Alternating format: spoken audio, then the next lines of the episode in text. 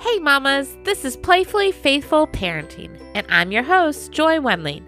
I'm a seminary grad and children's and family minister turned stay at home mom to my five girls. Spiritual parenting is my calling, and it's my passion to help other mamas disciple their kids using the power of play and their own authentic daily walk with Christ. If you're a mama who wants to introduce your kids to Jesus and watch as the Holy Spirit transforms their lives, this is the place for you. I'm so glad you're here. So let's dive in and see how we can partner with God today. Hey, welcome to Playfully Faithful Parenting. I'm Joy, and this is part two of my interview with Catherine Parks. If you did not listen to the last episode, go back and listen to it. And today we're talking about identity. I'm so excited for that conversation and gentleness. And um, she has such a brilliant definition of gentleness. And then finally, we talked about how to study the Bible with your kids. If you've never done it, um, some great tips for how to do that, how to start, whether you're using her book or just the Bible. So, there's so much goodness in this episode. Listen and enjoy. I'd love to hear your feedback on this episode and this conversation. And um, the links to this book and her website are in the show notes. And um, I just hope you enjoy. I thought it was so powerful and such a great Bible study. So hope you enjoy. And I love also that this is so much about identity for kids. I think um, I've been meeting with a group of parents online over the last eight weeks, and um, we walked through the Connected Families Sensitive and Intense Kids course. And so all of us in the group have kids that have a hard time with emotions and regulation and um, different sensory needs and all sorts of things. And so, one of the things we've been talking about a lot is how to speak God's truth and their identity in Christ to them. And often we've found that, especially with sensitive and intense kids, and we, um, Connected Families talks about this in the course, that shame is a part of their identity. Um, those kids who struggle with regulation and their emotions. And so, how do you, when you talked about the things that we're called to take off, and and you kind of alluded a little bit to this earlier but taking off anger and wrath and malice and slander filthy language and lying how do we how do you talk about that without uh, having shame to mm. their identity mm, man that's so so good such a good question um yeah it's so interesting i think you know i don't go into this in the book but that relationship between shame and guilt, I think, is so fundamental that where shame becomes part of our identity.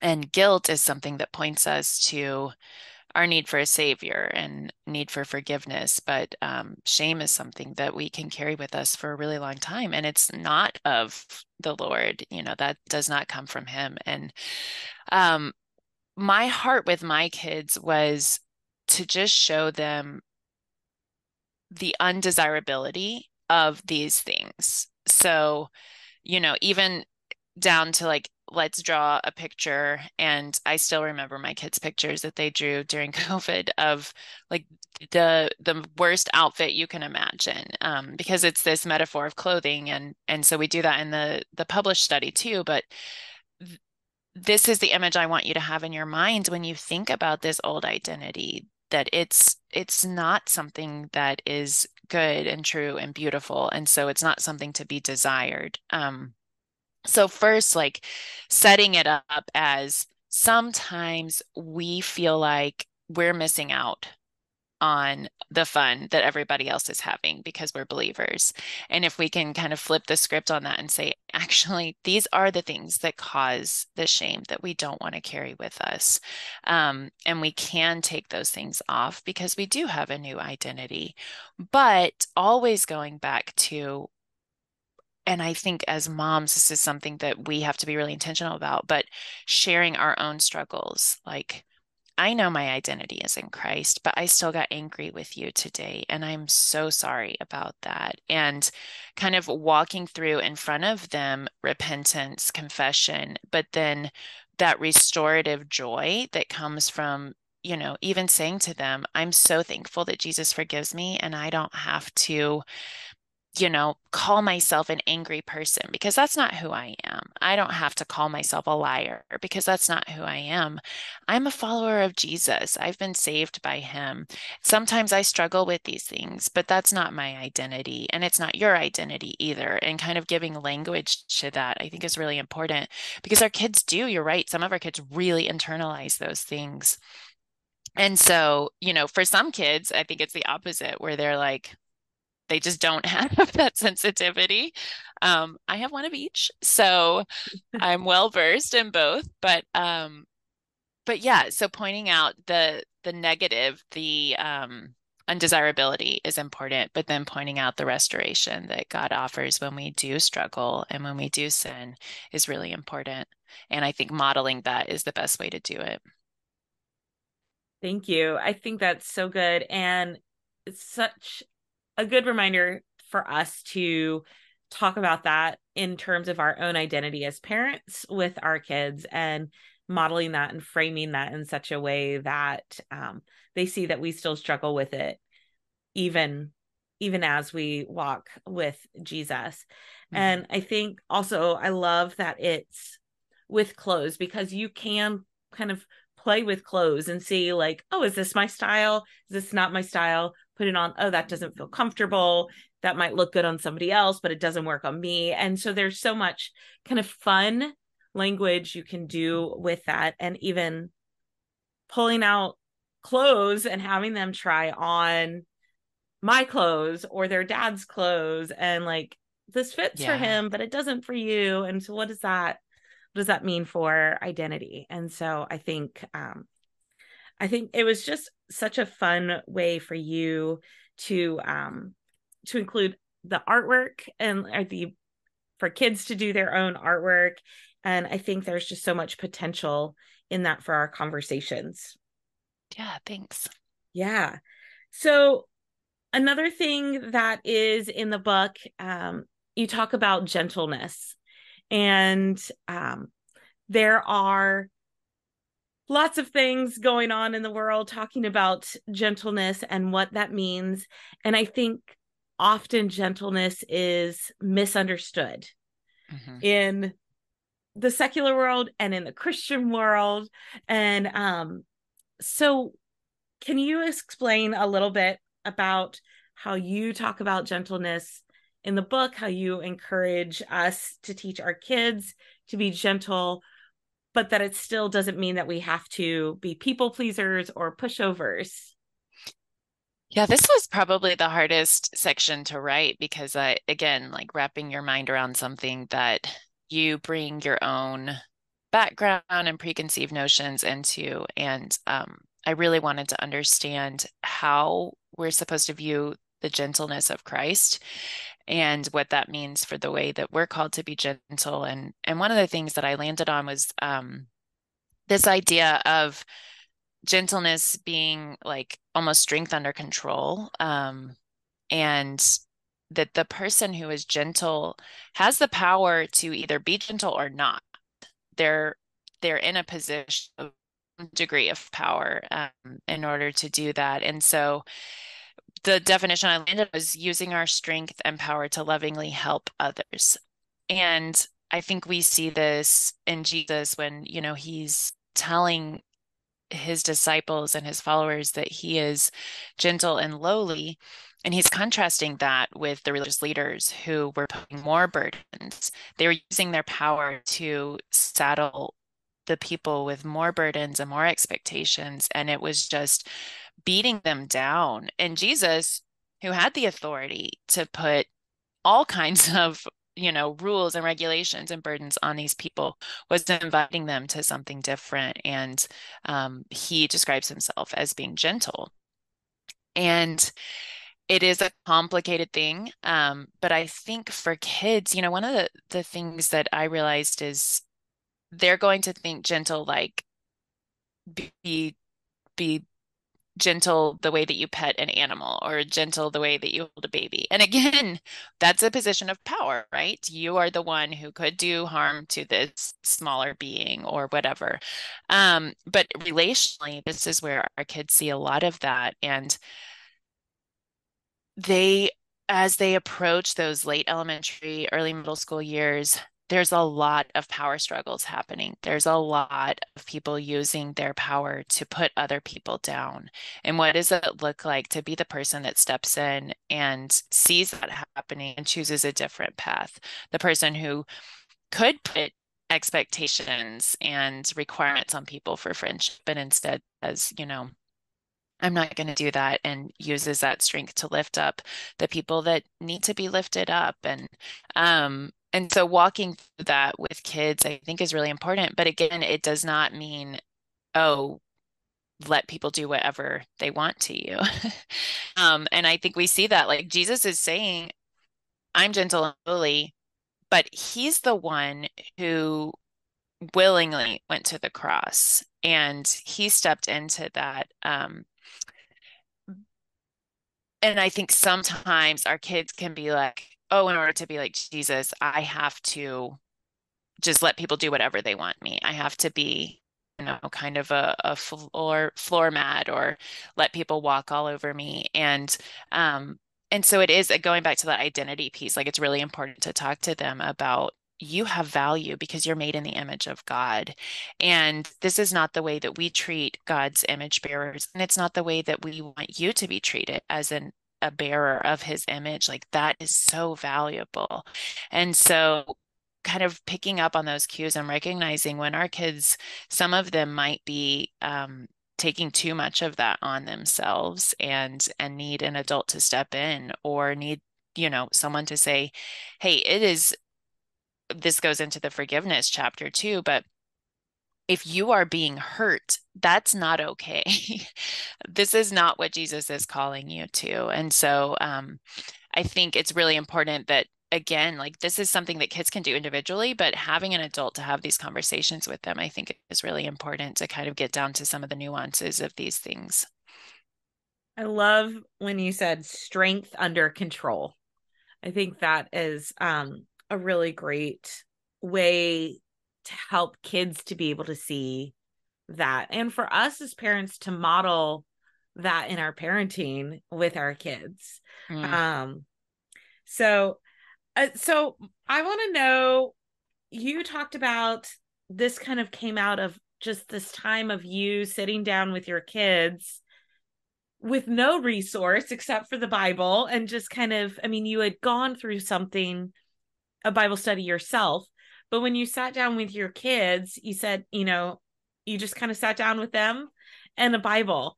And so for parents and moms listening who've never done some kind of actual Bible study with their kids, maybe they've read Bible stories, but no Bible study with their kids. What tips do you have on one either how to use your your Bible study for that or two just how to get started in doing something like that with your kids. Yeah i think um one of the biggest things is make it special. Uh so you know especially starting out if you're like okay stop your video games and come in here because we're going to read the bible.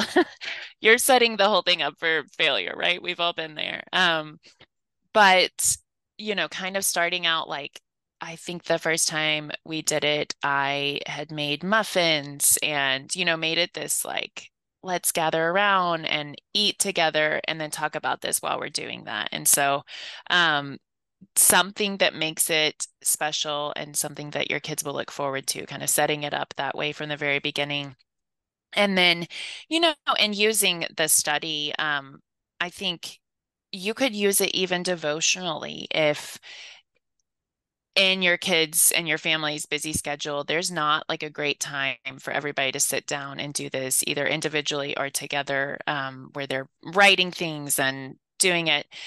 I tried to make each day really short and um, accessible so that it wouldn't feel overwhelming. But I I think families can use this like in the evening before bedtime, just talking through it together and doing it as a family instead of um, you know a kid having to do it on, on their own. I think it it could be used either way.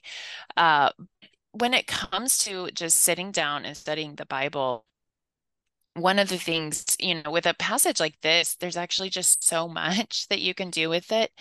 And so you could do it with the, the spirit too. But what I did was just took each of things and I would just look at uh like Bible Gateway or the Bible Project these websites and found like where did Jesus show compassion and looking up some of those things and then reading them through with the kids and talking about them, just making it very conversational. How do you see him showing compassion? How can you do that? What does that look like? How do you think the people were feeling? Kind of using that sensory language. Um, when it comes to talking about Jesus had just found out John the Baptist was killed and disciples come back from this journey and Jesus is like, let's go get away and rest. And all of a sudden, all these people are there. And so inviting our kids into like, don't you think they felt tired? Don't you think they were so sad? Don't you think they just wanted to run away? And yet we see Jesus felt compassion and he spends all day teaching these people and then feeding them and so I think the more we can use imaginative language and sensory language to invite our kids into these stories, the more it will feel like a real person and that he gets us and we he understands what we're feeling. And so then saying, you know, I, I remember having a conversation with my son where um, a family member had just died and we had been up with her um, through the night. She's in hospice care and we were tired and weary. And I got back home and all of a sudden my son in the middle of the night started um, up all night. And having this passage in my mind, I just I just started praying, like, Lord, please give me compassion because I'm so weary. And the comfort of knowing Jesus knows exactly how I'm feeling right now. Like, He has been in this position and He cares. And he is loving me through the spirit and giving me the power I need to show compassion to my child. And I just needed him to work through me in that because I didn't have it in myself. And so having those kind of conversations with our kids where we can show we're not the hero of the story, but point them to the one who is and who deeply understands their feelings. That is, I think that's the biggest honor to me as a mom. It's kind of um, shepherding my kids into that relationship with Jesus where they see him as real and living and active in their lives. Thank you. Oh, that's so good. So good. I think um yeah, moms often just don't know where to start. And so I think you have made it um just accessible and simple but special. Um so I think it's uh such good words. And again, for those listening, the book is called What to Wear A Kid's Bible Study on Looking Like Jesus. So, Catherine, thank you so much for joining us. Um, I mentioned to you before we started recording that I think all moms need play. So, Catherine, how do you like to play?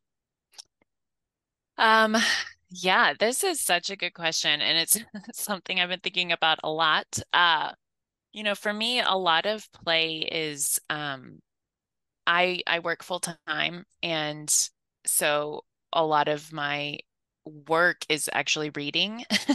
and so where reading used to be really fun, um, now sometimes it doesn't feel that restful because it's what I do all day. And so I have tried to do a lot more of just getting outside, um, riding bikes and taking walks and um, doing things. I love to hike. I love to do that. And um, whether it's with friends or family, getting out into nature, I think is so, so important for just our souls.